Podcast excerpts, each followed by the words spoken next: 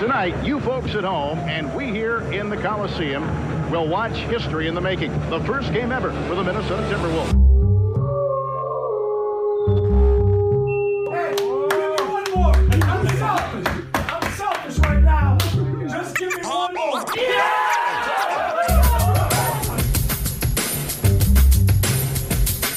It's the fifth pick in the 1995 NBA draft. The Minnesota Timberwolves select Kevin Garnett from Farragut Academy in Chicago.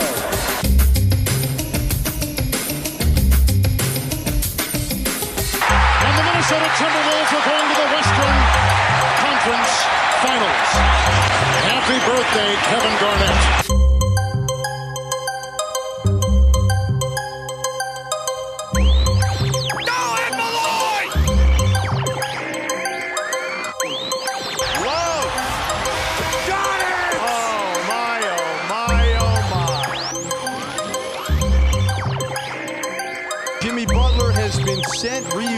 With his former coach Tom Thibodeau in Minnesota. 4.7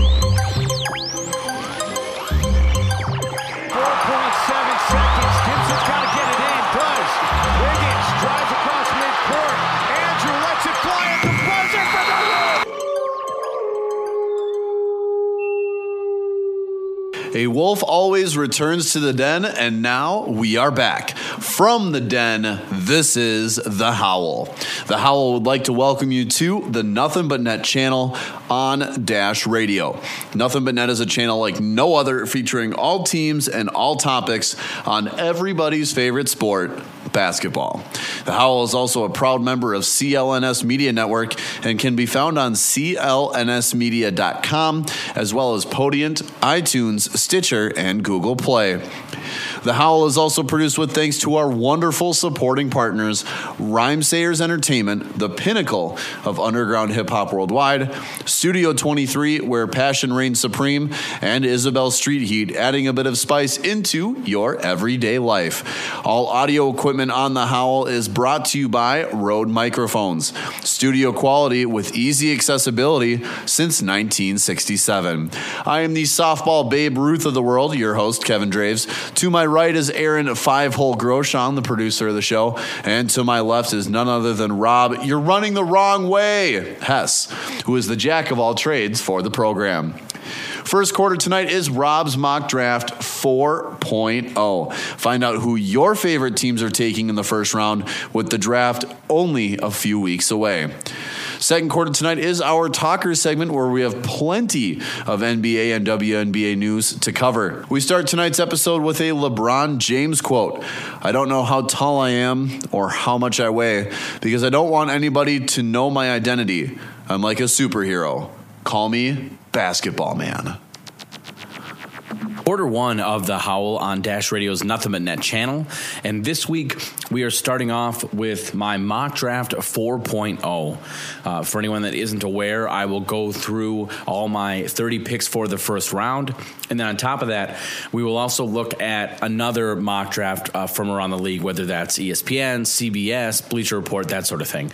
Uh, in fact, this week, we are going to be looking at CBS Sports mock draft. So this would be the mock draft from Gary Parrish um, that was released just recently. Start off with the Phoenix Suns. And both me and Gary have them taking what I think is a fairly obvious pick, which is DeAndre Ayton. The other player that I do think uh, they will, are obviously going to look at is going to be Luka Doncic, which he obviously is familiar with Luka, their new coach, that is. So if they were to go Luka Doncic, I don't think that's an issue at all. I think he's going to be a very, very solid player. But in this instance, I do have him going uh, Ayton. Uh, reports are Ayton is the pick. Many teams around the league agree that this is going to be a pick, despite those ties that we mentioned. In addition to that, I am a big personal fan of Ayton, so I'm going to stick with him here. I have had him here uh, since the beginning. I will add, I think when all is said and done, there are some other players in this draft that actually might be the best player of this draft when all is said and done. But uh, given the vast amount of talent, time will tell on that uh, in this draft class. But uh, DeAndre Ayton is a solid pick here at number one. Moving to number two, we have the Sacramento Kings. Uh, Jonathan Givony of Draft Express and ESPN has reported that the Sacramento Kings and Atlanta Hawks, who hold the second and third picks respectively, may pass on the Slovenian guard in favor of American front court players. Now, I personally think this is this is crazy, and now I get the Kings and let's say the Hawks, uh, I get that they have a need for front court players, but when you're rebuilding, you cannot focus on need.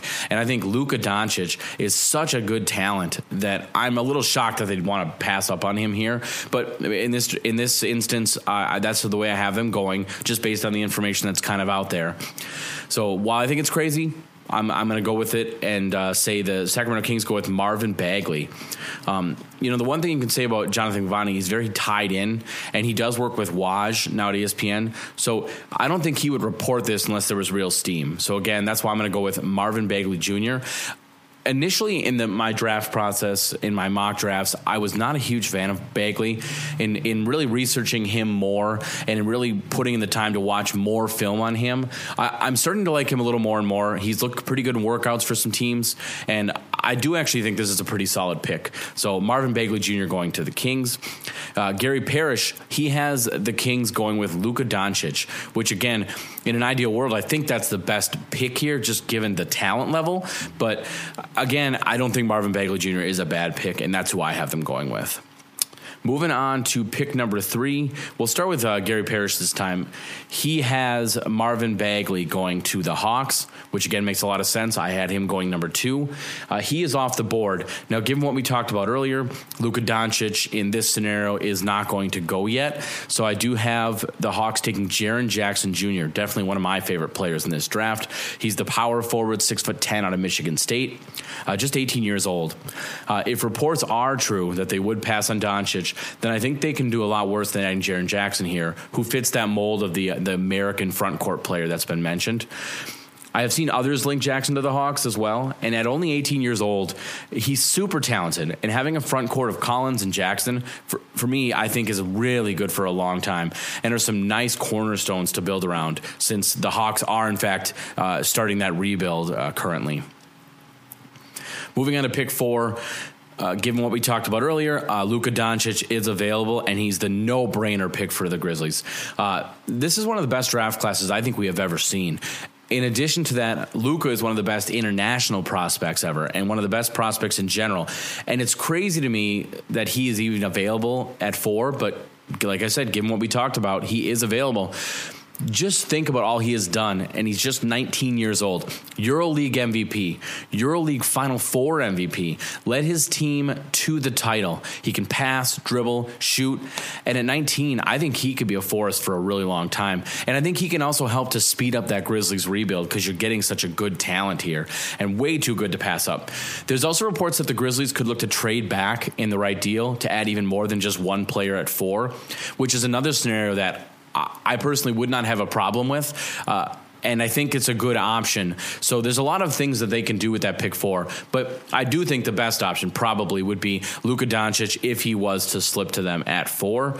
When you look at the CBS Sports mock, they have Michael Porter Jr. going here at four. Again, for a rebuilding team, you're always going for that home run pick early in the draft. You really want to take a guy that you feel can really solidify your future. So I have no issues if they were to go Michael Porter Jr. here. Uh, again, a lot of that's uh, going to come down to the the medical red flags, obviously on his back and how that is doing. Moving on to pick five. We have the Dallas Mavericks, and for Dallas, CBS Sports has them taking Jaren Jackson Jr., the guy that I just talked about recently, already going in my mock. I do have the guy that I've kind of had slated here from the beginning, one of my favorite players, and ultimately, he could end up being the best player out of this draft class uh, when all is said and done. That's Mo Bamba. I think one of the main reasons that Bamba is even still available is that there are questions in regards to not only his strength, but also uh, playing in the post in the NBA with that strength is, I think, going to be an issue. But then also, some people have questioned his drive. And we've seen this with Andrew Wiggins. If you don't have that just 110% always going hard. I think it's a little tough sometimes when you get to that next level. He does, however, have all of the talent in the world, and he's incredibly gifted physically, given he will jump in the league and have the largest wingspan right off the bat. Mavs missed out on Jordan in free agency a few years ago, but they won't miss out on Bamba to fill their big man spot and join Dennis Smith Jr. in building for the future. So I love this pick uh, for the Dallas Mavericks. Moving on to pick six, I've gone with this guy here to the Orlando Magic since day one, and I think he's the perfect pick. I do know that Magic fans are big fans of him and they think he's a good fit. And I think if you can get this guy here, I just think you have to go for it. And that's Trey Young. I have them taking him at six. I just I've seen other mock drafts that have him slipping a bit, uh, but I'm going to stand firm here, and I do think he's a great fit for this team. You see what Steph Curry is able to do in the finals, and what he's been able to do just in general with that crazy range that he has. And Trey Young is one of those prospects that comes in and I, am not saying he's going to be the next Steph Curry, but he does have that really good range. So it's going to be interesting to see uh, what they're able to do with him. And I think he's just a great pick for a rebuilding team here at number six. And actually, for CBS Sports, Gary Parrish, he does agree. He has Trey Young going to the Magic at pick number six. Moving on to pick seven, we have the Chicago Bulls. I've kind of been uh, all over the place with the Chicago Bulls. They could go with a player like Michael Porter Jr. I do think they have some pretty good options here. Um, but I'm going to go with Wendell Carter Jr., the power forward center from Duke. Uh, the Chicago Bulls will walk away with either Wendell Carter Jr., Mo Bamba, or Michael Bridges on draft night. Uh, that's actually from uh, Darnell Mayberry, who is from The Athletic. And that's uh, kind of a report he put out recently on Twitter. So for me, that makes a lot of sense. I really like uh, any of those players if they're available to the Bulls. But in this scenario, I do like Wendell Carter Jr. Uh, apparently, great minds think alike because it sounds like the Bulls uh, agree with me and they think that he's a good player. And so I'll stick with him just like I did in Mock 3.0. I think Lauri and him will be a great tandem in the front court for the Bulls' future. Uh, one thing to watch if you have not watched a lot of his film. Great footwork. And he's a young player, so he's got you know room to grow in other areas too. So I think for the rebuilding Bulls, they could do a lot worse at this pick. Moving on to pick eight, Actually, sorry, before we do that, let's take a look at uh, CBS Sports. And they have at number seven, Mo Bamba going to the Bulls.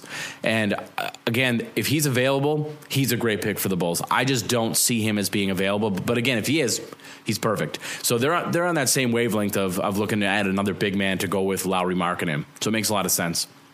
The, the, only goofy thing I'll add is Mo Bamba on Suya Sports is listed as a power forward, uh, which is news to me and I think most people. Uh, moving on to pick eight, uh, we'll start with CBS Sports this time. Uh, they have the Cavaliers taking Colin Sexton. That's a name that has been linked to them quite a bit. Uh, so I'm not I'm not shocked, and I think that is a solid pick by the Cavs. But in, in my scenario, Michael Porter Jr. is still available, and I think that he's going to be the guy that can really jumpstart what the Cavs are going to have to build once once LeBron James likely leaves this summer. So uh, Jonathan Givony talked about how Porter has the potential to slide a bit. So that's one of the reasons he's available here. Um, when it's all said and done, I do personally think uh, that it'd be shocking if he was to go outside of the top 10, just considering how good he could potentially be, while a lot does ride on the medicals, obviously. Uh, given the Cavs are likely to lose LeBron, though, again, this is the perfect pick, and you can start your rebuild around him. Now, I don't think that the Cavs have a lot of other great pieces, so this is really going to be a full on rebuild uh, if LeBron James does leave. And again, even if LeBron doesn't leave, I think Michael Porter Jr. is versatile enough that I think he's still going to be a good pick here if he's available. Again, if his medicals check out, uh, he could definitely go sooner. Um, the injury concerns, though, are real. And I have noticed some people have Michael Porter Jr. sliding as far as like 14 or 15. I would be absolutely shocked. There's just too many teams in there that I don't think are going to pass up on the talent that's available and his potential ceiling, even if there are some medical concerns. Moving on to number nine, we have the New York Knicks, and I have them taking Mikal Bridges, the wing out of Villanova, six foot seven, the junior. Uh, I have seen what what went from almost a consensus uh, for Knicks fans that has changed, and I know some people have started to cool on Mikal. For me, I think part of that is the NCAA tournament is long past, and Mikal has not really done as much recently to keep himself n- newsworthy, while other prospects have kind of garnered more attention. From Mike Vorkunov, who covers the Knicks for The Athletic, always interested to know how much teams dig into a player pre draft. Knicks have talked to Mikal Bridges, AAU coach, and his high school athletic director. So this is clearly a player they really like, and they've started to deep dive on him, and I think it makes a lot of sense. Now, if we look over at CBS Sports, they do have Wendell Carter Jr. I don't have him available. If he is, I could see them maybe going this route. Uh, but I, I, do, I think for me, I like the fit of either Bridges player a little better than Wendell Carter Jr. But that's who they're going with. Moving on to pick 10. Looking at CBS Sports, they have Mikal Bridges going to the 76ers. The 76ers would absolutely love it if Mikal Bridges is available. And if he is available, I agree with them. That is going to be the pick. But again, that's not my my pick here. I have him going the pick before. And uh, for me, the 76ers, I have them going with the other Bridges, Miles Bridges. Uh, he wants to be the next positionless player, very similar to his friend Draymond Green. And what a, what a better player to place to do it than with the Sixers. Uh, it sounds like ideally the Sixers would like Mikal, as we talked about, but Miles is a very good uh, second option. I've seen you know, Kevin Knox is another name that has been linked to them at this spot with such a with such a deep draft. Uh, Ten is a good spot if you're a team like the Sixers who are already in that next tier of, of really solid teams.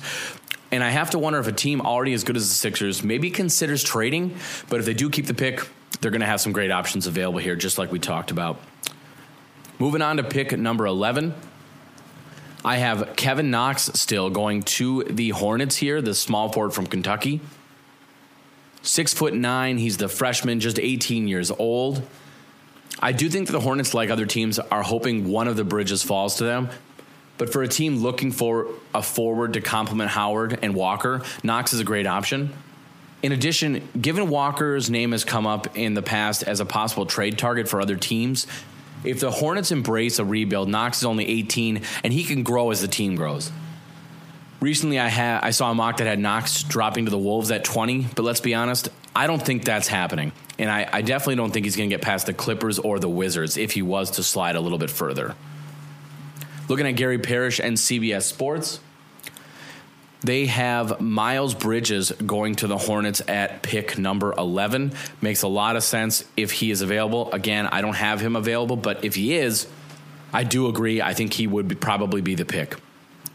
Moving on to pick number 12, we have uh, the first of two Clippers picks.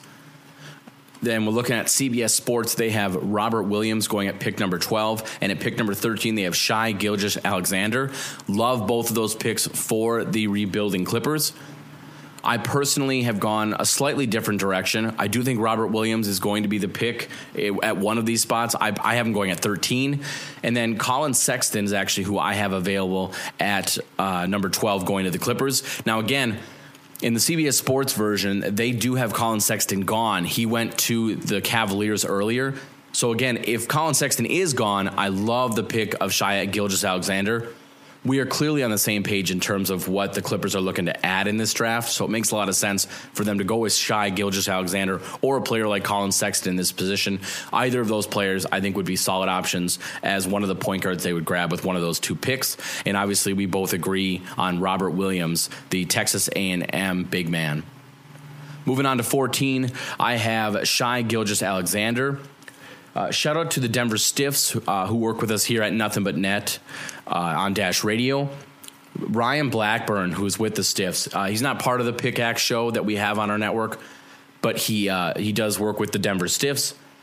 And he said uh, during the ESPN mock special just now, the Nuggets have been trying to get off of Kenneth Faried contract for a year plus. They're a candidate to use that 14th pick to get off of that salary. That's what they talked about on ESPN. And this lines up with a lot of what a lot of Nuggets pundits have thought for a while is what Ryan Blackburn adds. Uh, for me, if they do trade the pick just to move Faried, then I'm sad for Nuggets fans, given Wolves fans have experienced this. Uh, we did this with the players such as uh, Wes Johnson. And losing picks to get rid of bad players, I, for my money, it just sucks. There's obviously talk that we might do the same thing to move on from a player like Gorgui Dieng but I never hope that that happens for any team. It's never a good thing to be in a position where you gave a bad contract to a player and now you're trying to move on with that deal just to save the money.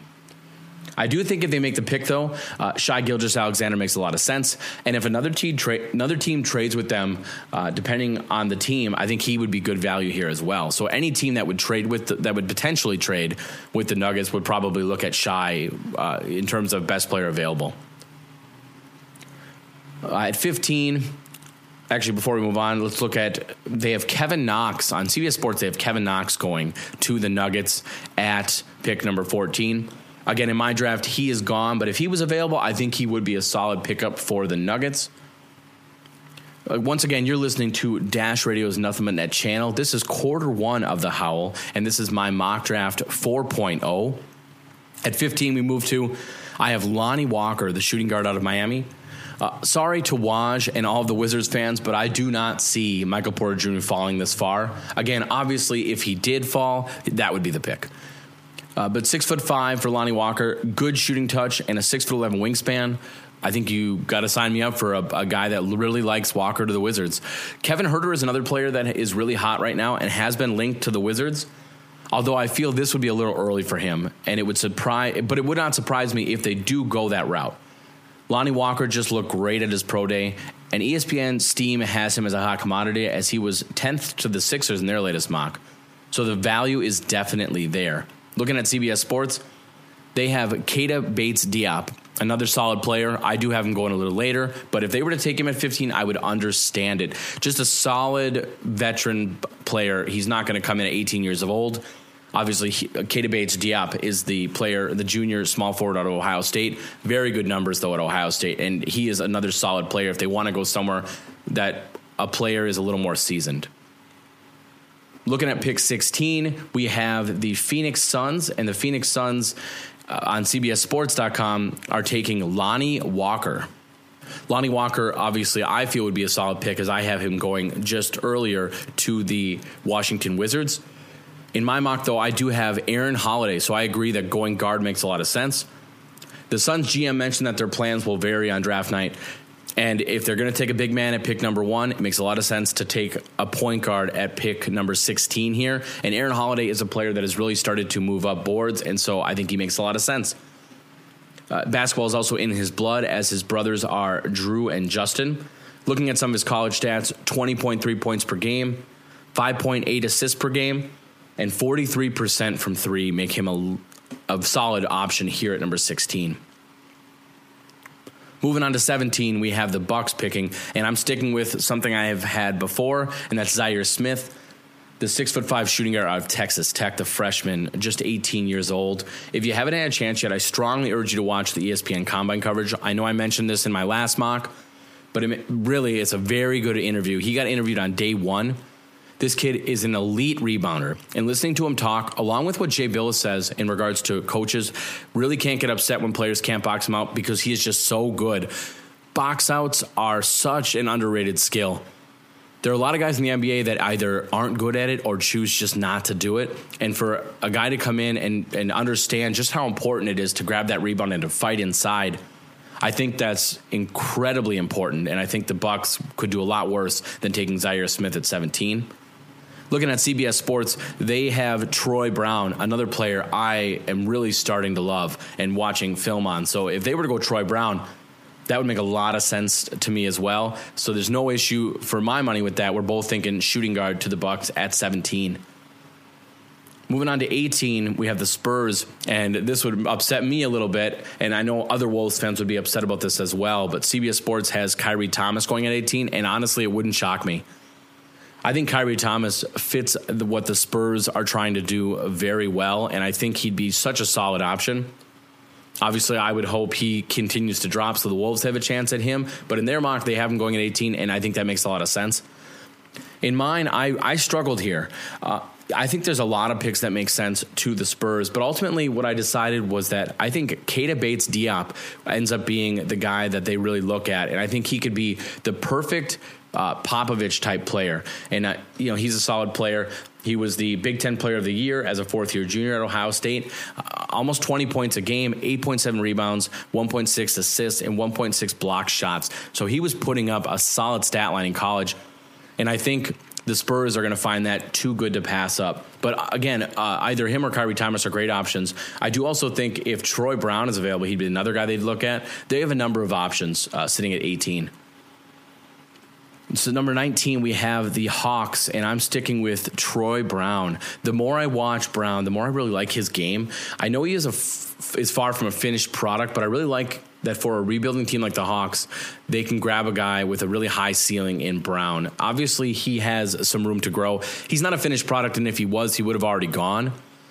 But I think this is a solid pickup at 19 for the rebuilding Hawks if you're looking at the Hawks on CBS Sports, they have them taking Dzanan Musa. I really like Dzanan Musa. My issue with taking him at 19 is I think his stock has definitely started to drop a bit. There's other players that are more in the limelight that have really shined, I think, a bit more. And also, there's we're starting to see some red flags come out on Dzanan Musa and his back. And I think at 19, I think there are better options for them. Like I mentioned, Troy Brown, Donte DiVincenzo, maybe Khyri Thomas. They have better options, I think, than, than Musa. Especially given I think there's a small chance that Musa drops to them at pick number 30. So we'll see. But I, I just think that that's a little bit of a stretch at 19 in my earlier mocks, I did have him going in this in this spot, or not in this spot, but like right around this area, and I think that was his value at the time. But I think now he's his value has started to drop, and there's better options for the Hawks at number 19. Moving on to the most important pick, I do think the Wolves, in my scenario, is go Khyri Thomas. I am starting to wonder if Thomas is going to be here for the Wolves to pick. Obviously, in the CBS Sports mock draft, he is not. I think there is a strong chance, unfortunately, that he's off the board already. But in this mock, I do have him available, and in this instance, I think this is a no brainer pick. ESPN has us taking Bruce Brown Jr., who I've really started to pay attention to a little more. Definitely another player to watch, being a great defender. And for my money, I'm seeing that he's becoming an improved jump shooter. He's got a nice uh, high release, and it's a pretty consistent jump shot. And so, if he can continue to grow that part of his game and become more of a two way player, then I would really like the pick of Bruce Brown Jr. at 20 if Khyri Thomas and let's say uh, some of those other wings that, that we like that have a little more value are gone. CBSSports.com has us taking Donte DiVincenzo, another player I'm very high on. If we let's just take a look and see what they say specifically about DiVincenzo. Um, he was barely on anybody's immediate NBA radar before he made five three pointers and scored 31 points in the national title game against Michigan. But thanks to that effort and a tremendous week at the combine, the six foot five guard is now considered a likely first round pick. On the season, DiVincenzo averaged 5.33 point attempts per game and made 40.1% of them. So obviously that's pretty solid. He projects as a bouncy two way player who can be a weapon on the perimeter. And the fact that he comes from the winning culture of Villanova, that also adds another aspect that definitely cannot hurt with him at that spot. Moving on to pick 21. The Jazz in CBS Sports Mock take Aaron Holiday, who I had going obviously earlier, to the Suns. In this instance, I do have the Jazz looking at Elie Okobo. Uh, Jonathan Givony says on, on Eli or on Ellie, super smooth athlete with terrific shot making ability. Body has improved quite a bit from last year. I also saw on Twitter these stats posted. Frank Ntilikina final year in France, 5.2 points, 1.4 assists, 2.1 rebounds, shooting 48.5, 43.1, 62.1. Elie Okobo's final year in France 12.9 points, 4.8 assists, 2.8 rebounds, shooting 47.5, 39.4, and 81.9. Now, Ntilikina was drafted eighth. Obviously, Elie Okobo is not, that's not going to happen with him. Now, there is no question that Ntilikina was a better prospect defensively, and that's a big reason why he did go so high.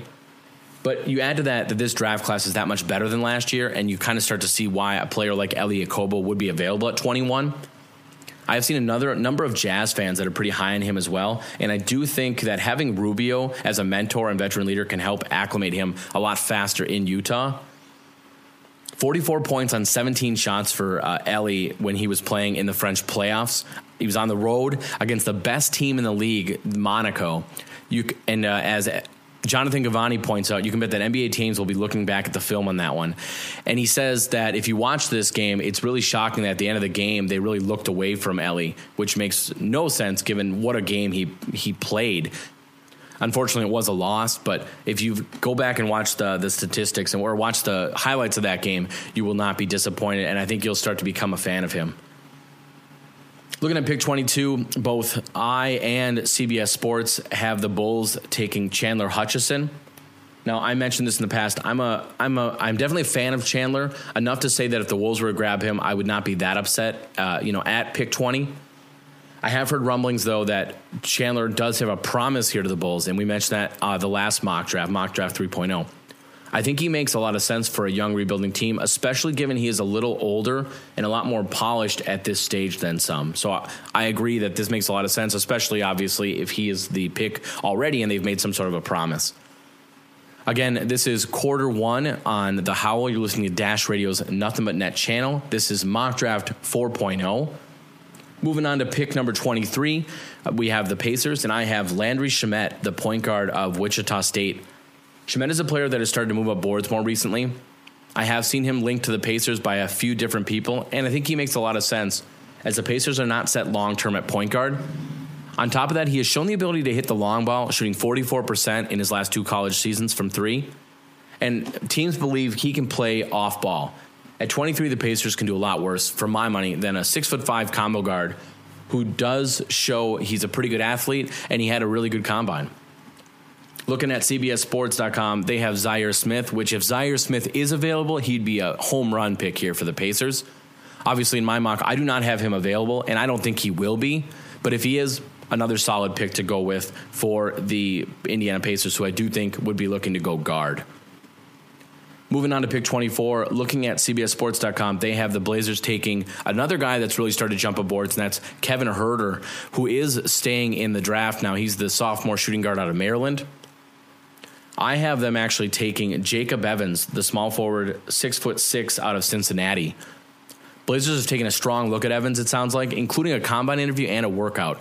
Evans lists Jimmy Butler as one of his idols, and as a Wolves fan, I can say that is a good guy to try and be like, kind of mold your game against.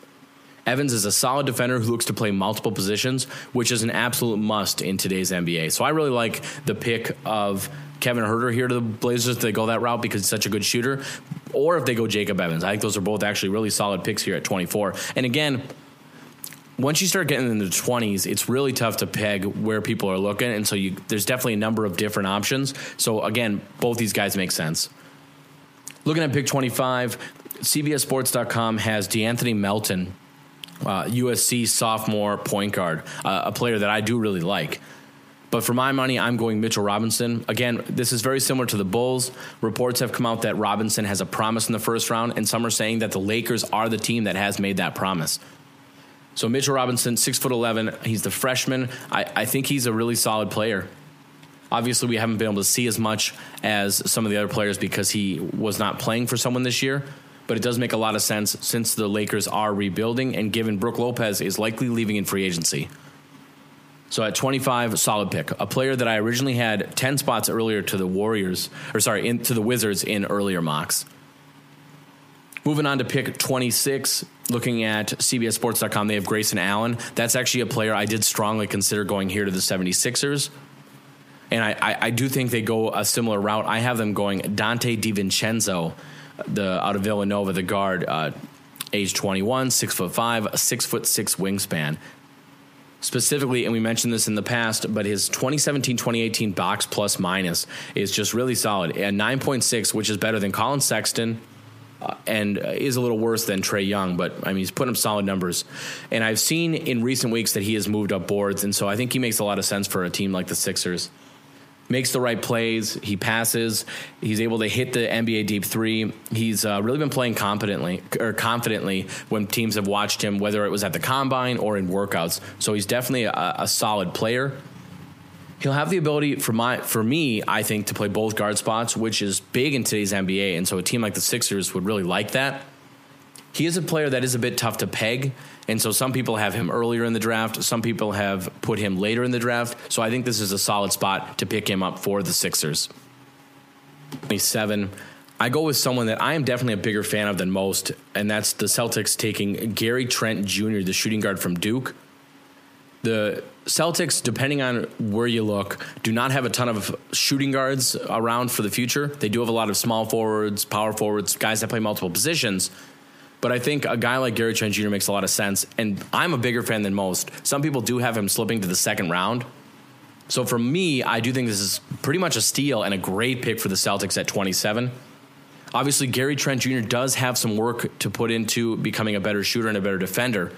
But one thing that Gary Trent Jr. is great at is just being a scorer in general. Very similar to uh, what Jayson Tatum was coming into the league. And if Gary Trent Jr. can make that same jump, the Celtics are the perfect team to do that with. And I think that Brad Stevens can make him into just a really great player.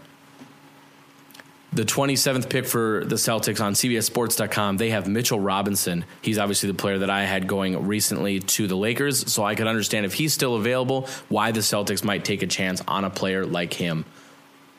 Moving on to pick 28, uh, I go with Kevin Huerter going to the Warriors. Word is that Huerter has a promise in the first round, and that's why he stayed in the draft. He looks automatic from NBA range with his feet set. He's a good passer, putting a good effort in defensively. He's grown over an inch since last year, according to measurements. Maybe no one is rising faster than Huerter, and I actually have seen him being talked about as early as 15 to the Wizards. Warriors on the CBSSports.com mock have them taking Jacob Evans, a player I had going earlier. If he's still available, I think he would be a solid pick. Again, the Warriors have so many options because there's still a lot of guys available, and I think that they could do a lot worse than going Evans at 28. Moving on towards the end of the draft, we're at number 29, and the Nets. The Nets go with Josh Okogie on CBSSports.com. He's a shooting guard that has definitely started to open some eyes more recently. For a team like the Nets, I totally understand it. But in my instance, I am grabbing a guy that has slid due, some, due to some medical concerns and because he's not much in the spotlight anymore, and that is Dzanan Musa. He's had back issues, and obviously there's a lack of defense, and that's why he's fallen here. I am a big fan of his. I've loved him since the beginning of this draft, kind of that draft lookup process. And there's a lot of reasons to like him, but I do have an issue with back with back problems. That's something that's a big red flag for me. And the fact that he really doesn't play a lot of defense, I think, are two big issues at 29. And so, for a team like the Nets, that's why he falls, and that's why I think they take a chance at this because for a team that's rebuilding, he could definitely be that home run pick again that a lot of rebuilding teams are looking for looking at the last pick, pick a number 30, and I have Grayson Allen going to the Hawks. Allen has really started to move up boards, and I've seen some people even link him to the Wolves at 20. Our guy Darren Wolfson mentioned him as a name to watch, more so just because I believe he's coming in for a workout and just he kind of fits the mold of what they're looking for. Dominated at the combine, was definitely more athletic than a lot of people realized. I will mention this tidbit again. While most prospects leaped off of both feet at the combine to reach as high as they could, Allen did his leap off one foot. So you look at uh, something said by SB Nation's Ricky O'Donnell. Scouts always look for one-footed leapers because they can get off the ground quicker. For my money, great value at 30 for the rebuilding Hawks. Again, they've got a number of picks in this draft, so it would not surprise me if they made some trades, but they can afford to take chances on multiple players because they have a lot of room to grow. On CBSSports.com, they have Bruce Brown Jr. That's actually a guy that ESPN has us taking at 20 in one of their recent mocks. So I get Bruce Brown Jr. and why you would look at him. He's got an improved jump shot, very solid defender, and he's a guy that you can definitely continue to build your franchise around. So he'd be a solid pick at 30. So that was my mock draft 4.0 for this year's NBA draft. You've been listening to Dash Radio's Nothing But Net channel, quarter one of The Howl. Quarter two of The Howl here on Dash Radio's Nothing But Net channel. This is our talker segment where we cover everything NBA and WNBA. Now, the first thing I want to get into, guys, is something that's been sweeping the uh, the Twitter sphere, if you will, uh, recently, and that's the use of burner accounts. Uh, allegedly, it has not been proven yet. Burner? Burner accounts by uh, uh, Sixers president Bryan Colangelo. So this is this is a story that's gotten really weird, and um, it, it, caught some some step up, if you will, on the Ringer website, which I believe that's uh, Ben or uh, uh, not Ben Simmons. Um, why am I blanking on his name now? Bill. Bill Simmons. There he is. Oh my gosh! Um, on his on his website about uh, you know kind of the, the, the secret Twitter accounts where uh, team information has been released. Uh, the accounts have been bashing Sixers players and just some weird stuff in general. And a couple people did some digging and find that there uh, there might be some similarities in these accounts. It's an interesting story to say the least. You know, we, we complain about Tom Thibodeau, but at least at a minimum, he just shuts his mouth and he doesn't let anything get out. This story is crazy at best, and it's it's pretty inflammatory at its worst because you have a guy, and, and I don't know if you guys saw this either yesterday or today. I did see a few accounts that talked about how uh, odds are that the Sixers are going to let him go, which wouldn't surprise me. Yep. Well, I mean, you, especially because a lot of people are saying that the Sixers are the front runner to land LeBron James, and the last thing that you want is this kind of thing happening when you're trying to woo the biggest free agent in the NBA. You know what? You know how else they're going to woo LeBron James? By the way, you know who the rumored replacement would be for him? David Griffin. David Griffin. Yep. Which would be a smooth move. Yeah. I would just get rid of him. If, like now that Even- this has even st- happened, even still. just get rid of him. Bring David Griffin in. I think that'd be a great move. To It'd kind of be the opposite of Tom Thibodeau getting rid of Karl Towns shooting coach. This is we're going to bring in a guy we know LeBron likes. And we're gonna start off on the right foot. And you already have, to me, I feel like you've already opened that door. And LeBron goes, "All right, I'm looking." And now you add his guy, and he's like, "All right, now I'm really thinking about going to you guys." So we're talking about seven possible accounts, I believe, is the number. So yeah, I mean, I'm I'm hearing I'm hearing different things here and there. The well, originally it was thing- five, right? Originally, Yeah, originally it was There five. was- there was two that were really under suspicion. Yep. They couldn't link for sure, but five that had a very tight, uh, I don't know, pattern. Correct. if you will. And it was it was at Phila one two three four five six seven, at Al Vic and then a bunch of numbers, at Honest A and then a bunch of numbers, um, at enough unknowns. Uh, enough, unknowns, so one, and then at under s underscore bottoms were the uh, the initial five, and uh, what they what they kind of saw was that you know, like I said, criticizing NBA players, including Joel Embiid, who, for the record, went off on Twitter on each of these accounts that were the quote unquote burner accounts. Uh, Jahlil Okafor and Nerlens Noel uh, telegraphed the trade in which the Sixers acquired the number one overall pick, disclosed non-public medical information about Okafor, and publicly debated the decisions of his own coaching staff, as well as cr- critique Sam Hinkie and Masai Ujiri. Well, what we're dealing with here is a, is a major breach of trust uh, within an organization. If this ends up coming full circle and tying back to Colangelo, or even now it appears they're trying to deflect off of him to his wife, which I guess she could be a fall person easily for it, but you know.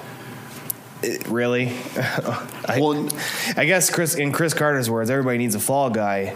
Right? Oh, I forgot about that. Well, and I don't know. I don't. I don't think necessarily she's doing anything. But what they what they found is the writer of this story uh, basically reached out to the Sixers because there was uh, kind of like a, a following pattern of you know a former media member being followed by a bunch of these accounts and reached out to the Sixers to see if. Uh, um, you know the the linked nature and and Colangelo responded and said, "Well, yeah, I've used the Phila one two three four five six seven to monitor our industry and other events, but I don't tweet from it, which was verified." And then Yep. that that's kind of where it ran off. As other people looked at these other accounts and you see screenshots of the forgot my password, Yep. where it says send an email to or send a text to, and if you look at the Phila one two three four five six seven account the last two numbers of the phone number and the email seem to match up basically perfectly with a and couple media of these have accounts. verified. Some media members on Twitter did verify that that was the number they knew Yep. from him. for Colangelo, and then the other numbers they were trying to figure out, and it turns out that that's his wife's cell phone number. So I don't know necessarily that she's the one doing it. I would say no. but I, I'm guessing it's him using her phone or her, you know, that like her account or something along those lines. Can can I put out a what is it? Uh, not a PDA. PSA. A PSA. I want to put out a PSA. anyone that's in professional sports right now and you have burner accounts and you think you're never going to get caught, you should probably just dump them right now because let's face Durant. it, in, in this day and age, The Kevin Durant was amazing. it was great. yeah, it, and it just takes one slip up. Uh, NBA Twitter is probably the best professional sports league Twitter that there is. Nothing's going to get by. If you think you're going to be slick Rick and you're not going to get caught doing this kind of crap, I mean, come on. I, I cannot believe a guy in this position, if this ends up being linked back with him, which I hate to say it, the evidence that I've read and went through so far all points at him or even in if it can be like let's say, take a lesser value let's say he knew about it that's still an issue yep. It's one of those things you where have a duty to the organization But part of it too goes back to let, let's say let's just say hypothetically his wife is the one that's doing it. Well, it's kind of like when you talk about like with Rick Pitino at Louisville and they say, "Well, you had to know about it, right?" Well, you had to know about Brian. If your wife's doing this, you'd have to know about it. And if you don't, you've done a disservice anyways. You know, it's that guilt by association partially too. I, I I would be surprised. I don't see any way he comes out of this thing looking good. And if this honestly gets tied back to him, I could see like a a very severe like punishment by the NBA. I mean, Yep. even a ban from Well, the the crazy league. Part is how they're the you ones that recommended him. You know, they wanted Sam Hinkie out. They didn't like what he had done, and they recommended Colangelo. But in for all good purposes, because you look at him. I mean, he's a legacy NBA guy Mm-hmm. from his father, been around the league his entire life. I mean, that's what I talk about. Breach of trust in professional, not even professional sports, but just in business in general, is a one of the worst things that you can do because you're in a in position of power you have people's trust. To take advantage of that is is just a, a king with no repercussions. You know what i mean? It, it's just it, un, it's unfortunate that uh, this has to happen. You feel bad for the sixers. They finally had a great season after years of just being in the slumps. And and now this. But rob's take this thing all might work out just perfect for them they get rid of him Yep. you know they clean clean it up here comes david griffin here comes the king. Holy moly. You know, I think the lesson learned here, by the way, is never take a recommendation from the NBA. First, they recommended David Kahn. We all know how that went. And now they recommend Bryan Colangelo. We see how that went. Yeah. But also, this goes back to the CP3 trade to LA. That's what I'm saying. Like, let's not let's not let the NBA overextend themselves anymore. I think that needs to stop. But the NBA, they're the ones that started the burner account. If you guys recall from around a year ago, they talked about how Adam Silver had a, a hidden account on Yep. Twitter. And I, I, I posted the article. Maybe we'll maybe we'll throw it back out there because I know we posted it back in the day. But someone did the same kind of thing that they did with Bryan Colangelo, and they because because he's the one that came out and said it uh, was Adam Silver. He said I have a secret Twitter account, and he loves NBA Twitter just as much as everyone else. So someone did the digging and said I'm going to find that Twitter account. And for anyone that doesn't remember this, someone so if you go to medium.com that's where it's located the article he said what first stood out to me was this account and he found one it's at milton point and he said based on the lists the location so it's located in new york city this person is they're following all the nba's main accounts which would make a lot of sense and they don't have a lot of followers and they're they're very bland so they haven't done any any work to their actual account and if you google milton point and adam silver you get a page that talks about rye new york well rye new york is where adam silver's from so the guy put two and two together so i love that there's people on the internet that are willing to do this kind of work for us because i don't know about you guys i don't have that kind of time but i like that someone else Right? does That's Yep. like a, I feel like a week long research project. A lot of trips to the coffee shop, staying up late. You know, man. Well, and, and with this article, which I do highly recommend reading because it goes a lot more in depth than we're even able to get to at this point.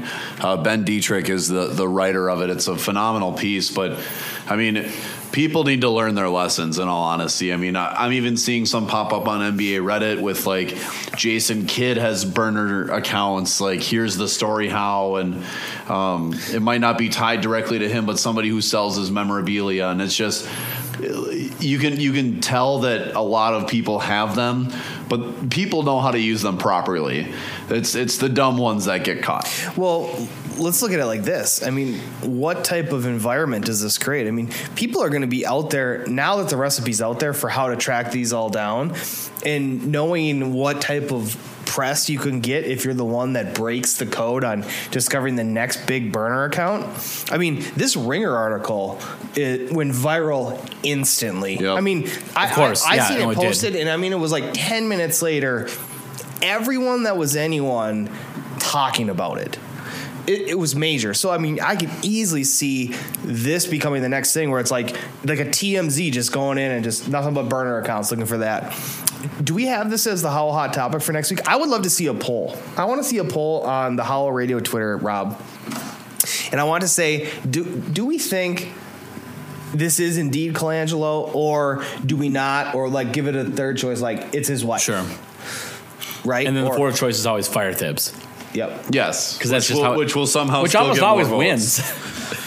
Yeah, that'll still somehow get more votes. Don't I'd, worry. I'd like like to it. see that up on the Howl Twitter. Yeah, we can do that. We can Uh, do that. Yeah. Check that out at the Howl Radio on Twitter. What do we got next up here on the let's, Talkers? let's get into the Howl Hot topic, Rob. this week's Howl Hot Topic. This week's Howl Hot topic. Yep. So the hot topic uh, deals with the finals game two. So specifically the play where LeBron James jumps up, gets the pass, gets you this know is a Kevin Love three quarter court Yep. pass. Yep. Throws it to LeBron. LeBron goes up, makes the catch. Uh, LeBron comes down, gets kind of lands on a guy. Then he gets tripped by Steph Curry. So, of course, my question was Did Curry trip LeBron on purpose? Now, I've watched the short clip where they kind of zoom in. I've also watched all the other angles, and you have that full court angle where you kind of see like the bigger picture. And to me, I think he trips him on purpose. So, the, what we did was here's the options we gave people 100% yes, no chance natural motion accident, which that's kind of the gag about the Draymond Green. Oh, it's it's a natural motion, mm-hmm. and then of course fire tips. And the the votes have been tallied so far, and the winner is 100 percent yes. A few of those are me, but from my your burner bur- from accounts, your burner my burner accounts? accounts, um, zero or no chance is zero percent, which it should be. But 29 percent in second is natural motion accident. I voted for that. And you really Yeah. think is? Do you Yeah. really think that's what it is? Yeah. So when you fall to the ground, you look, see people in the area, and then your leg just instinctively kicks. Dude, I mean, let me let me put it this way. I don't I don't necessarily think there was malicious intent. I don't think he was trying to trip him. I think momentum wise, how I mean, we've all played the game. We know that. uh, I mean, our limbs go different directions at weird points, and so I mean, it's We're not all clumsy oafs like you, Kevin. I, okay, so maybe so maybe it's maybe it's just maybe it's just Dang, you know, what- I- you it know what I'm saying? look- like I, I can I, I just don't see it being malicious intent. And if if Steph Curry was Draymond Green and Draymond Green was the one doing this, then I would say it's a completely different story. But Steph Curry is kept under the radar. He's been clean. He's been a clean player. I just I don't think No, there's malicious intent. See, well, I think that's part of your problem is that everyone thinks Steph Curry's a clean player, and if you watch him the entire game, he is he's not a clean player. He's not a saint. He's sneaky. he, he he's constantly swearing. He's constantly chirping. He's tugging. He's bumping. I mean, he's he's doing stuff. But, he's, but at the same time, he's not doing the, the James Harden step ins. He's not doing the Draymond kicking you in the nuts. But when you watch the replay on this, though, he looks at LeBron and then his leg kicks out, like almost instinctively. And I've seen him do this before. Like I've seen him get knocked to the ground, and what they do is they try to tangle legs because he's like, I'm on the ground. I'm trying to either take somebody down with me or whoever else is on the ground. I'm trying to hold them up because they. I don't want that odd man advantage.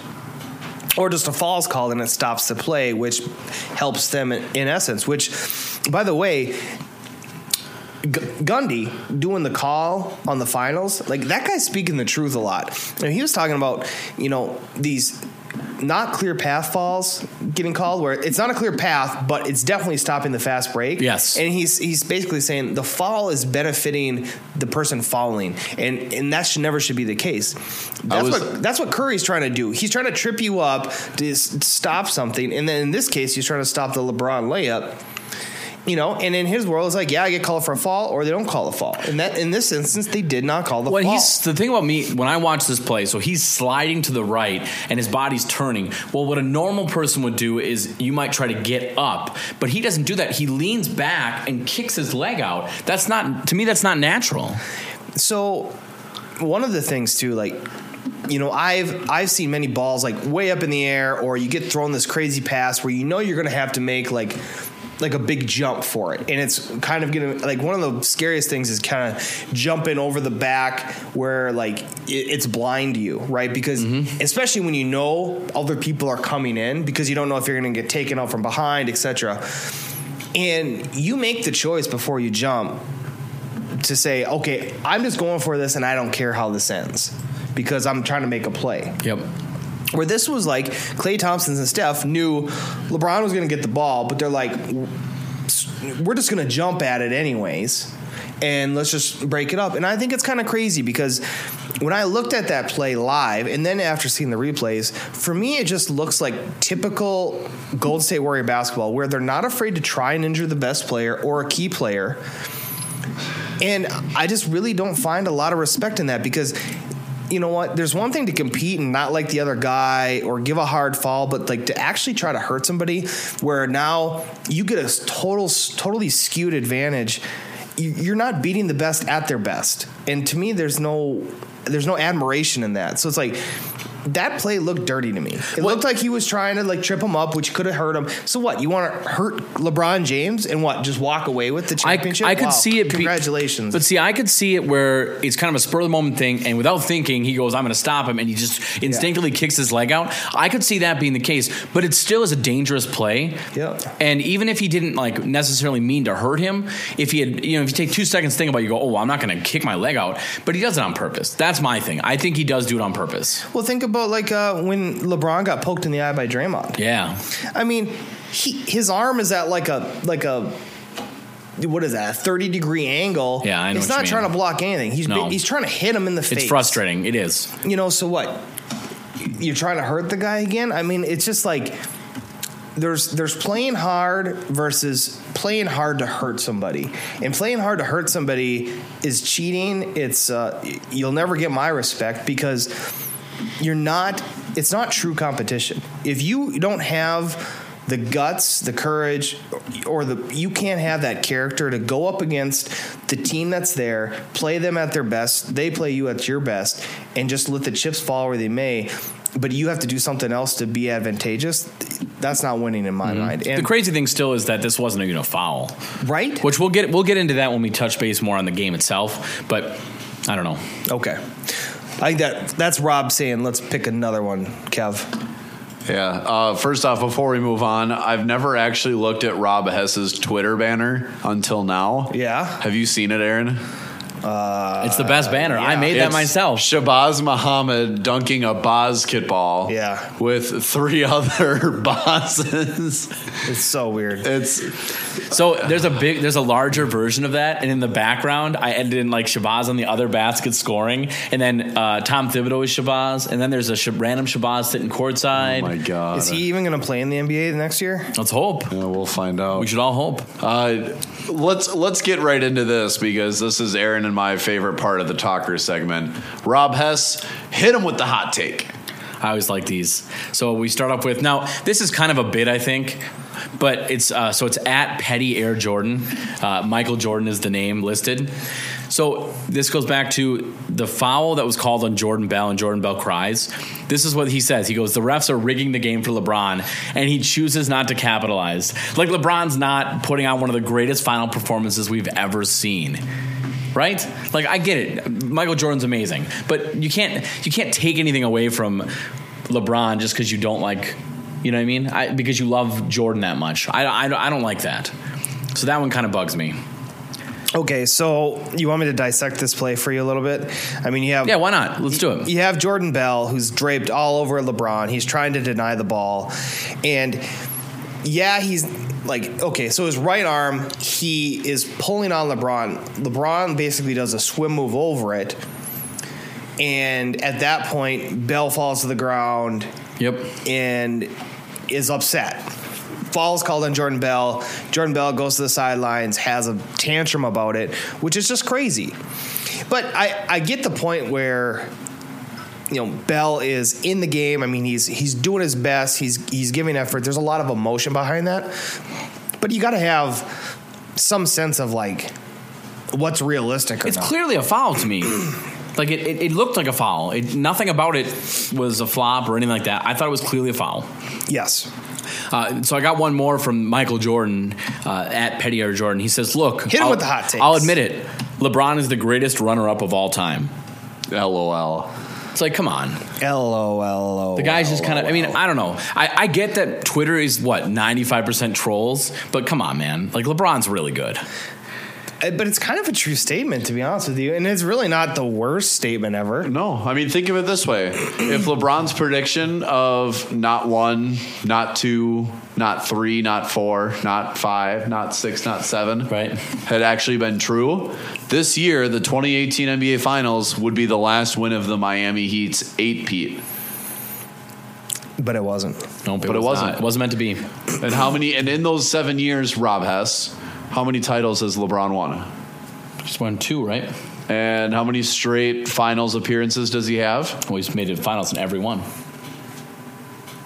I mean, two and six in that time period. Now, look, With the teams he's had, though, let's not forget he's had Oh, some bad oh teams in there. He's had some bad a- teams in there. It's such a LeBron apologist. Good lord. LeBron apologist. He's had some bad teams. That's a fact. I will say this: depending on the context in which this is said, it can. It's obviously either you know in this account, it's meant to be a diss on him, Yeah. but really. Like if you're like taking second place to Michael Jordan, if you're taking second place to Bill Russell or all these all-time greats or Kobe, it's not a bad thing. You know, you're never going to get me to say LeBron is better than Michael Jordan. It just No. isn't going to happen. No, and- and what- I, I don't really care. There's nothing I can really see LeBron doing that's gonna, you know, unless he rattles off like four in a row right now. Mm-hmm. I'm not. I'm not calling it anything. But you mentioned so you mentioned Kobe. Did you guys see last week when I was in Vegas? I saw this on Twitter.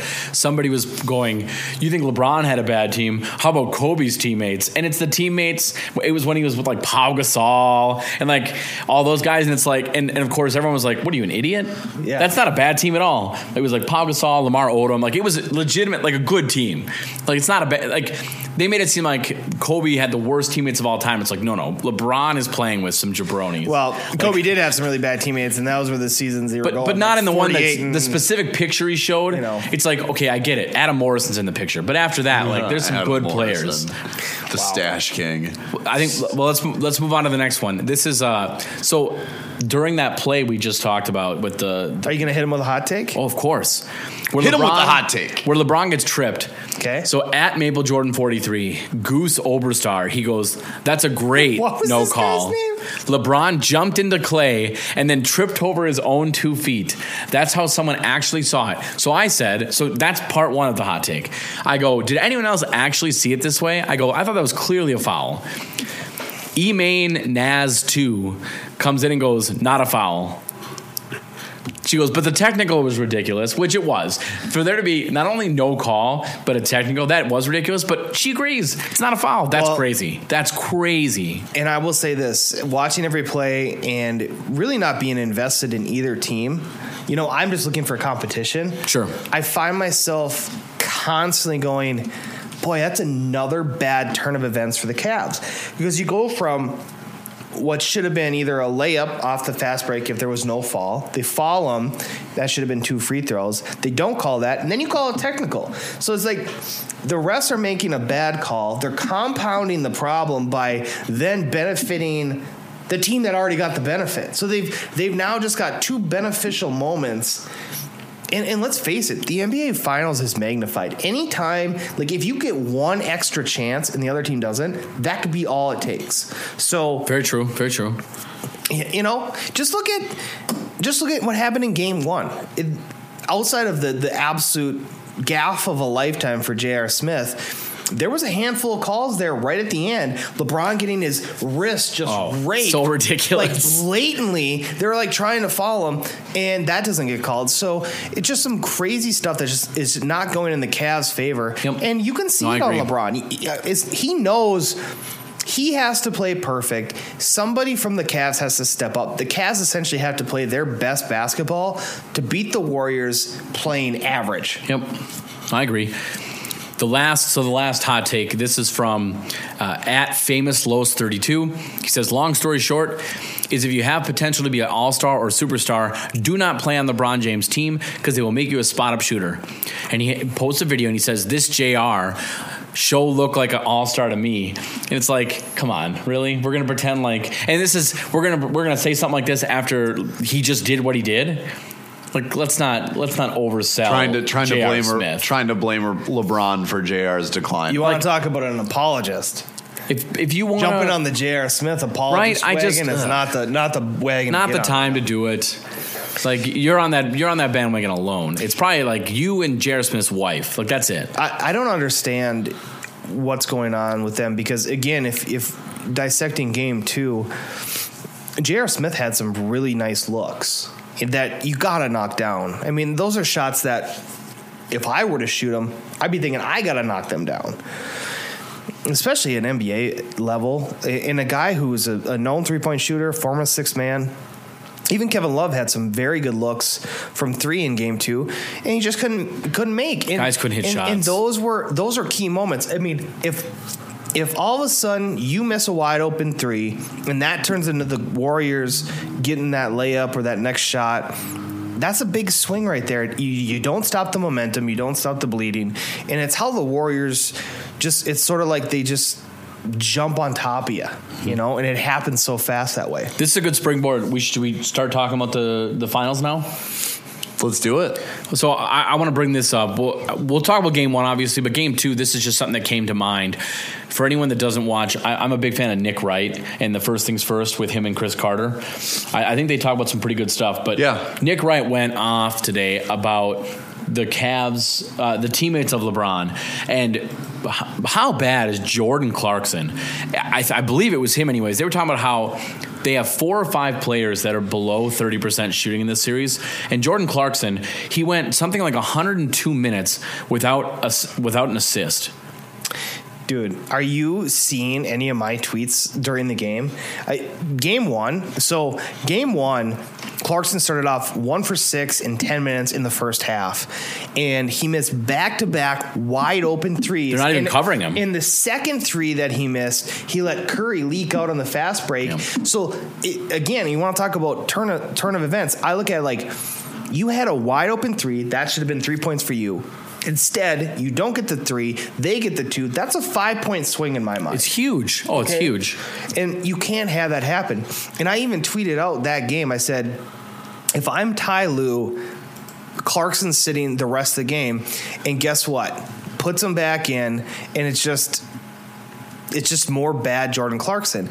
And I was sort of a Jordan Clarkson guy because I know he trained with Ju- I really Julian liked him for a while, yeah. I thought he was good, but like I honestly what this is to me, this is my honest analysis. It's the moment is too big for him, the spotlight is too much, and this is what pressure does to somebody.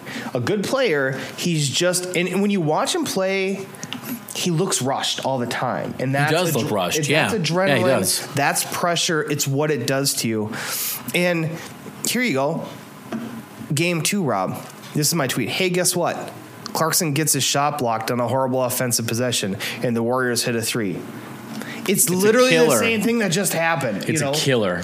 It, he- he's taking some horrible shots. I don't even know what they're doing. I would just ride George Hill till the wheels fall off. How about some Rodney Hood? I know Rodney Hood's been really bad, and I know he had this stuff where he refused to go in, Yep. but there's no way Rodney Hood's worse than Jordan Clarkson. Well, and who knows what could be going on there? I mean, I got to be honest with you on that. If they don't trust him, like for instance, like if you disobey the coach's orders like that, that to me is a trust issue. If you're that For coach, sure. That's true. How can you put this guy in that blatantly disrespected you in the Eastern Conference Finals? Wasn't it? Yeah, it first round? Um, I think it was first, round. I think it was first okay, round. Okay, whatever. First round of the playoffs. But either way, it shouldn't matter. Yes. You can't trust that guy now in the finals. It, I, you know, he got put in in the blowout time in game two. But you know Jordan Clarkson's not the answer. So you just have to wonder if there's something you can do. Like Nick Wright pointed out, the problem is so J.R. Smith's been really bad. He's not shooting well at all. Kyle Korver, not shooting well at all. But they have to play. You have to give those two players minutes. Jordan Clarkson, I don't know. I, I guess I need to know more behind the scenes to know what's going on there. you know, you can play back all of Jordan Clarkson's offensive possessions, and it's brutal. I mean, he. I watched him one time get an offensive rebound and chucked up some crazy shot that like went off the side of the backboard for no reason at all. It's like rough. he did It's not rough. even need to shoot it. He could have reset the offense, burn clock because that's honestly the Cavs. Their success at the initial first couple quarters in game one were they were eating up the entire clock every Yes. single time. Yes. They were playing at their pace. Once you fall into that Warriors pace, if you're not hitting threes, it's over. Because they're the better shooting team, period. You're not going to win that You game can't with them. You can't do it. So I don't know what Jordan Clarkson's doing, to be honest with you. It's been rough. It's been tough to watch, and this is this is arguably he's the worst team LeBron's played with. I think in the finals. There's been some bad ones, but this one's up there for sure. It's up there. It's up there. It's up there. You got anything, Kevin? I'm just enjoying the basketball games. I mean, I, look, I'm I'm rooting for the Warriors in this one. I know I'm in the minority here. Rooting for the Warriors. Yeah. There's the door, Kevin. cool. I can take off. Unacceptable. Unacceptable. Whatever. You're just jealous. Um, look, I mean, I'm. I we all know what the actual NBA Finals matchup really was, and that was the Rockets Warriors in the Western Conference Finals. Hopefully, the NBA makes the decision that uh, something similar, but on a different level to what hockey did, and taking the top 16 teams. Hockey kind of made the change where it was the top. wow, the top eight from both divisions regardless of where you were. So they took the the top, you know, top three, top three, and then the final two, and you got seeded based off a record in that. Well, they've talked about so we talked about how they've looked at changing it, and originally what I thought they were going to do was the top 16 teams, but then what they said was that's not what they're going to do. the The change, the potential change, would have been you take the top eight teams from both conferences, and then you would reseed those 16 teams, which I think is I don't like that. My whole point is I want more of the Western Conference teams to get in. Yeah. that's what it needs to be. Yeah, just take the top 16 and But, go from but there. at least if you reseeded the 16 teams once they're in, that's still a step in the right direction. It it's is. better than what they're doing currently. yeah, because I mean, we saw we saw some amazing matchups in the West, and we saw some Definitely. some absolute blunders in the East. Like think about this: a team like the Jazz, they could have made a run in the East. yep, No question, they could have made a run in the East. I bet you the Timberwolves could have won a series in the East. oh yeah, we could have made a run, hundred percent. it would make for some very interesting stories, especially because the way the regular season set up is you're only playing those Eastern Conference opponents twice. Yeah. So you're not ultra familiar with them like you are playing a four game. Which would make it a lot more fun, I think. Yep. It, it would v- be very interesting, right? And and let's talk about how they set up their rosters. I mean, teams set up their rosters to go up to, against the competition they're going to be facing a lot. So it would really make for some interesting depth decisions, especially on player personnel. Yeah, I agree. Let's uh, let's move on here, guys. As you're listening to uh, quarter two, our NBA WNBA talkers segment here on Dash Radio's Nothing But Network, uh, and we are the Howl. Uh, let's let's get into some uh, some 2018, 2019 NBA championship odds that have already been released. I liked this. This for next cool. year. Uh, we're starting at the uh, at the very bottom. I know I saw it, but it's kind of disappearing on me now. But the Wolves are, are sitting maybe even the just the slightly above the middle of the pack here. Eighty to one. 80 to 1. Let's go put our money down, Aaron. Now, I, now I'd be down to do that, actually. They said the, the by the way the re, the reason why some of the teams you'll see in here like for example the Lakers are pretty high up the Sixers are higher up because what they did was they're they banking on Braun. they yep they overinflated the teams that have a good shot at LeBron although I'm going to say this I don't think LeBron's going to the Lakers No. that's something that I don't think is realistic I see Paul George going there before LeBron. well but now there's talk that that's not happening either and Paul George is probably staying with the Thunder I honestly think the Lakers, even if you take LeBron on that team, that's a that team is way worse than this Cavs team right now. Oh I take- well, I, see, I, I'll disagree with you there. Really? The only the only reason the cat, I will say this, I think as a team they're better. The Lakers would be, but they're in the West. That's the problem. That's where you have the big issue. But I'm I'm actually. I'm a fan of Lonzo. I like Lonzo Ball. I think don't. I think Lonzo Ball uh, re-signing Julius Randle, uh, Brandon Ingram, Kyle Kuzma. Those are some nice pieces. I think Lonzo Ball has a long way to go before he's He does, significant playoff basketball. And let me remind you, a guy who's one of the best point guards in the league, Chris Paul, had many years of hardships in the West as a point guard, and, and Lonzo Ball isn't half the point guard that CP3 is. See, now I think this is the how hot topic. LeBron on this year's Cavs team or LeBron on the Lakers next year. Which team would be better? I think it's a landslide. The Lakers. okay. Mm. The talent you wanna level, know- I think, is way. You want to know the biggest atrocity on this list, though? What? The Celtics at eight to one. Why is They that made, atrocity? they made the Eastern Conference Finals Yeah, and they're stacked. without, mind you, without Kyrie Irving and Gordon Hayward. Yeah, but think about this. Yeah, but here's the thing. This is based on so if LeBron chose the Sixers or the Rockets, they would be higher than the Celtics. That's Okay. why it's like that. And and the Warriors are ob- for obvious reasons number 1 still. And there's a I think there's a legitimate chance he does choose the Rockets. And think about that. I now you're talking Chris Paul, LeBron James, James Harden, Clint Capela. That's a Ish. ish. That's a monster. That's a monster team, but it's not.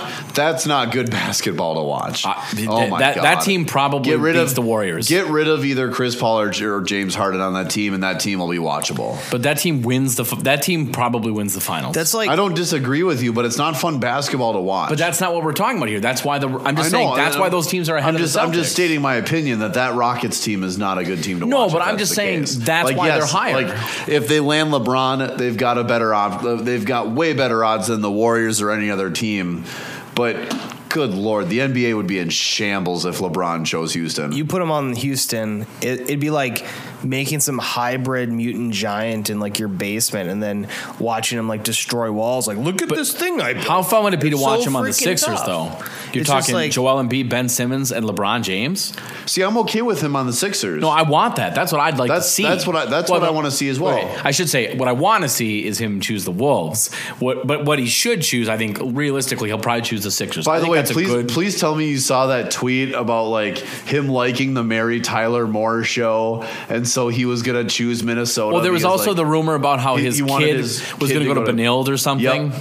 Yep. He was. Yeah. He sent his uh, one of his like people in his entourage to look at Benilde as a school for his kid, and he was in love with the Mary Tyler Moore show, so he loves Minnesota. But he can't. We couldn't sign him anyways. No, we couldn't. like financially, unless he was like, "I'll take the minimum," which he's not doing.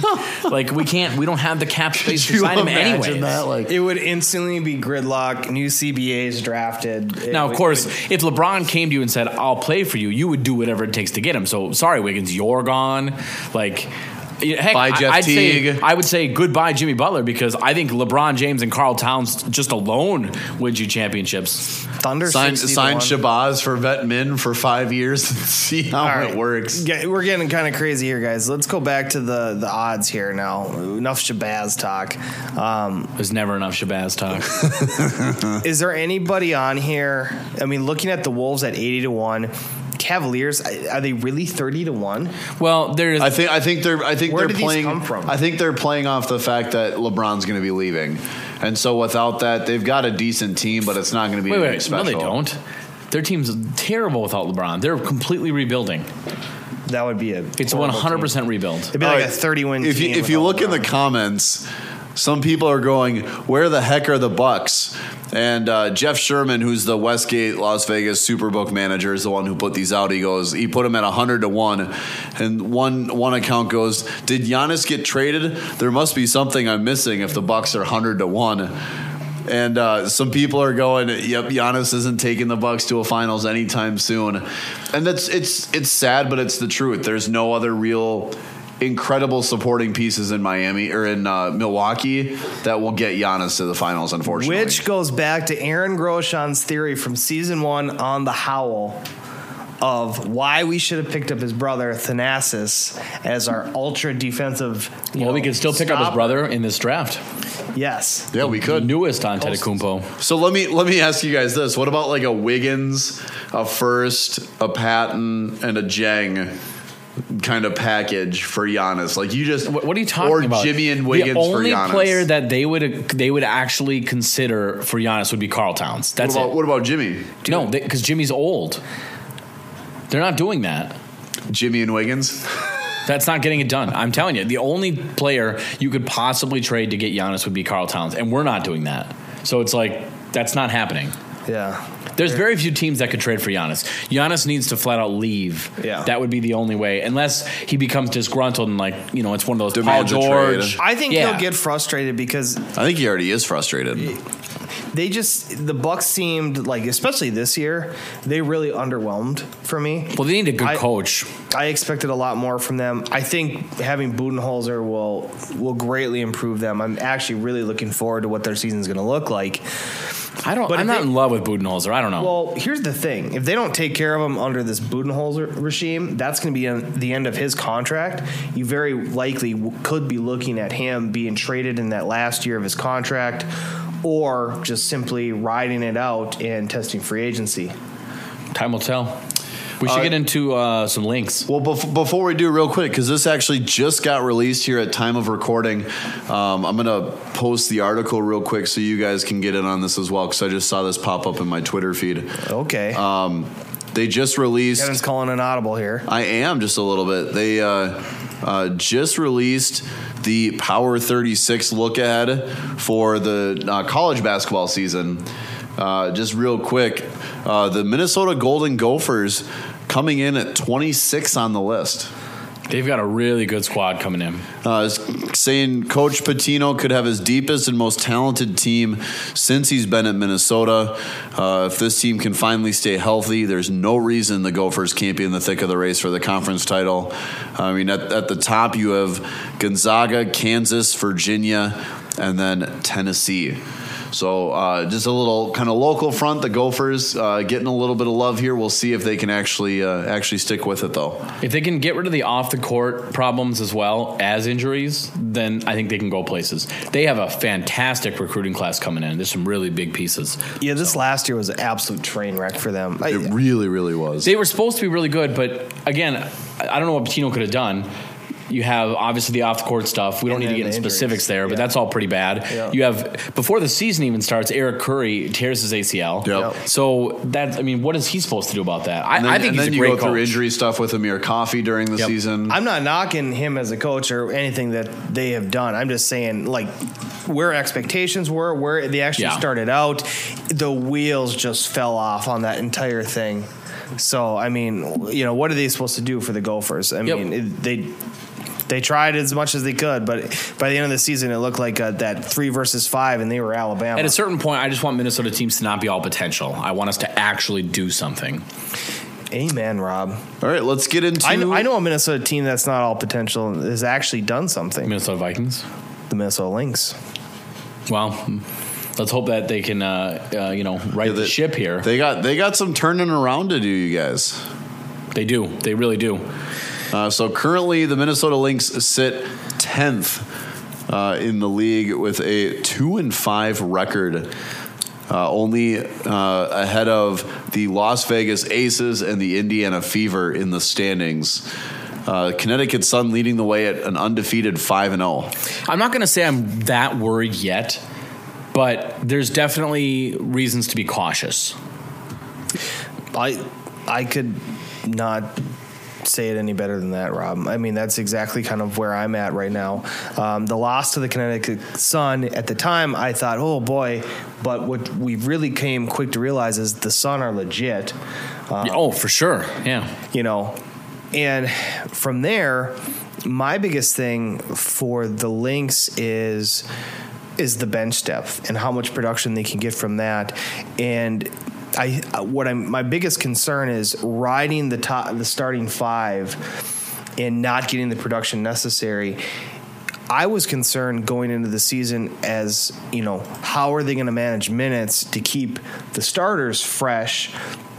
I was hoping that they could rely on the bench more and you know rattle off some wins, but that's not the case. They're losing, playing big minutes, Yeah. heavy to the starters right now. So, you know, Aaron's philosophical abstract method of here of saving saving time on the on the older legs is isn't happening, and especially if you start getting desperate, you're three games under 500. You're just going to have to rely on those starters more. So, But the, I- the starters need to play better though if they're going to rely on them like that. well, exactly. But I mean, who else are you going to play? We're not seeing much from everybody, the, the bench. And, you know, like Alexis Jones, I was hoping to see her get in the mix. But I mean, she played yesterday finally. yes, that's true. But I'm just, I guess what I'm trying to say, Rob, is I, I need the bench to step up. And I really want this team to put less of a burden on the starters. And I think they should just be fine. They gotta they gotta find a groove here. You wonder how much that condensed training camp and also Maya Moore having that deep, as you know, she won the European League title. You wonder how much that was a hindrance. I'd like to think not much because she's an ultra professional. Yeah. So I don't know. It's gonna be interesting, Kevin. We need to see more. Let me just add this: we need to see more from Seimone Augustus. She's playing major minutes. You know, whether it's 27 minutes yesterday, uh, 30 minutes the game before, and she's not scoring. That's I mean, she's in there to score. She's in there to be that scorer that the team needs. And historically, that's what she's done. But you're talking, you know, 12 points, eight points. You know, we need more than that from her. Rebekkah Brunson in yesterday's game against the Sparks, she just didn't have it statistically. Now she only played 17 minutes, but you need you need a bigger game from her. Two games ago, you know, 10 points, nine rebounds, two assists. That's more of the Rebekkah Brunson that you're used to, and we need to see more consistency from the starters. But back to your main point, the bench needs to contribute. We need bench production if we're going to be successful this season. And and some of the players that we lost that really were a big part of what we were building last year, the players we replaced them with just have not stepped up yet. Yes. And the bottom line is, Rob, when you're the champ, you're going to get everybody's best shot. 100%, yes. And that's what the Lynx are getting night in and night out from all these teams. Not to say they really wouldn't get it otherwise, but anyone that's been on a winning team and there is known to have been a winning team, you know that team's coming in there looking to put one on you. They want to dance on your court. Yes. All that stuff. Definitely. Okay. So the Lynx are going to get that. It's how they respond. I think the veteran presence, uh, the leadership from Coach Reeve, I think she'll get them through this tough patch here. And let's hope we find our stride because. Let's face it, in seasons past, we've been able to just jump on a nice winning streak. This three game losing streak, I, I feel like it's like the first losing streak of this kind since like 2010. We haven't had like a three game. Is that true? I mean, it's That's been rough. unbelievable. I can't remember the last time that we struggled this Not much. 2010. That long? Can it be? I, it's been a long time. It's been it's been a really long time. So- we've come to expect that level of excellence from the Lynx. It, it's it's tough to deal with, but it's going to make for some very very interesting basketball. So get down to Target Center, check out the games. If you haven't seen the new court or new arena, grab your tickets. WNBA.com. Go to the Lynx team store when you're there. Check out that stuff because it's fire, man. They got some new stuff coming out. You got to get into it. Hit up the Minnesota Lynx team store when you're down at Target Center for a game. It's only 17 home games. Yeah. Okay, only 17. That does it for the first half show. Stay tuned for the second half coming later this week on iTunes, Stitcher, or anywhere great podcasts are found. You can listen to us on Dash Radio's Nothing But Net channel on Wednesdays from 2 to 5 p.m. and Saturdays from 10 a.m. to 1 p.m. Central.